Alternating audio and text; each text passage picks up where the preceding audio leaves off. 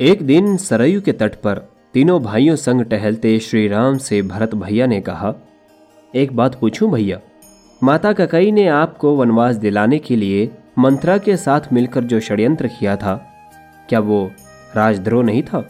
उनके षड्यंत्र के कारण एक और राज्य के भावी महाराज और महारानी को चौदह वर्ष का वनवास झेलना पड़ा तो दूसरी ओर पिता महाराज की दुखद मृत्यु हुई।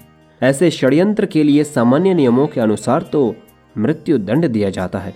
फिर आपने माता ककई को दंड क्यों नहीं दिया? राम मुस्कुराए और बोले, जानते हो भरत, किसी कुल में एक चरित्रवान और धर्मपरायण पुत्र जन्म ले ले तो उसका जीवन उसके असंख्य पीढ़ी के पितरों के अपराधों का प्रायश्चित कर देता है। जिस माँ ने तुम जैसे महात्मा को जन्म दिया हो, उसे दंड कैसे दिया जा सकता है भरत? भरत संतुष्ट नहीं हुए और कहा यह तो मोह है भैया। और राजा का दंड विधान मोह से मुक्त होता है। कृपया एक राजा की तरह उत्तर दीजिए कि आपने माता को दंड क्यों नहीं दिया? समझिए कि आपसे यह प्रश्न आपका अनुज नहीं, अयोध्या का एक सामान्य नागरिक पूछ रहा है। राम गंभीर हो गए। कुछ क्षण के मौन के बाद कहा, अपने सगे संबंधियों के किसी अपराध पर कोई दंड ना देना ही इस सृष्टि का कठोरतम दंड है, भरत। माता ककई ने अपनी एक भूल का बड़ा ही कठोर दंड भोगा है। वनवास के चौदह वर्षों में हम चारों भाई अपने अपने स्थान से परिस्थितियों से लड़ते रहे, पर माता ककई हर क्षण मृत्यु दंड भोगती रही हैं। अपनी एक भूल के कारण उन्होंने अपना पति खोया, अपने चार बेटे खोए, अपना समस्त सुख सम्मान खोया, फिर भी वे उस अपराध बोध से कभी मुक्त ना हो सकी। वनवास समाप्त हो गया। तो परिवार के शेष सदस्य प्रसन्न और सुखी हुए, पर वे कभी प्रसन्न ना हो सकी। कोई राजा किसी स्त्री को इससे कठोर दंड क्या दे सकता है? मैं सदैव ये सोच कर दुखी हो जाता हूँ कि मेरे कारण अनायास ही मेरी माँ को इतना कठोर दंड भोगना पड़ा। राम के नेत्रों में जल उतर आया था और भरत आदि भाई मौन हो गए थे।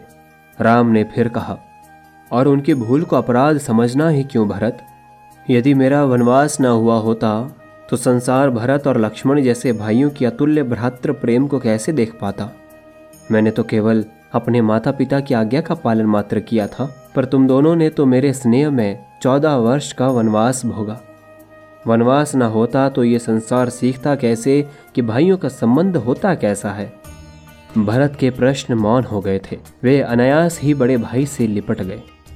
राम कोई नारा नहीं है। राम एक आचरण है, एक चरित्र है, एक जीवन जीने की शैली है। जय श्री राम।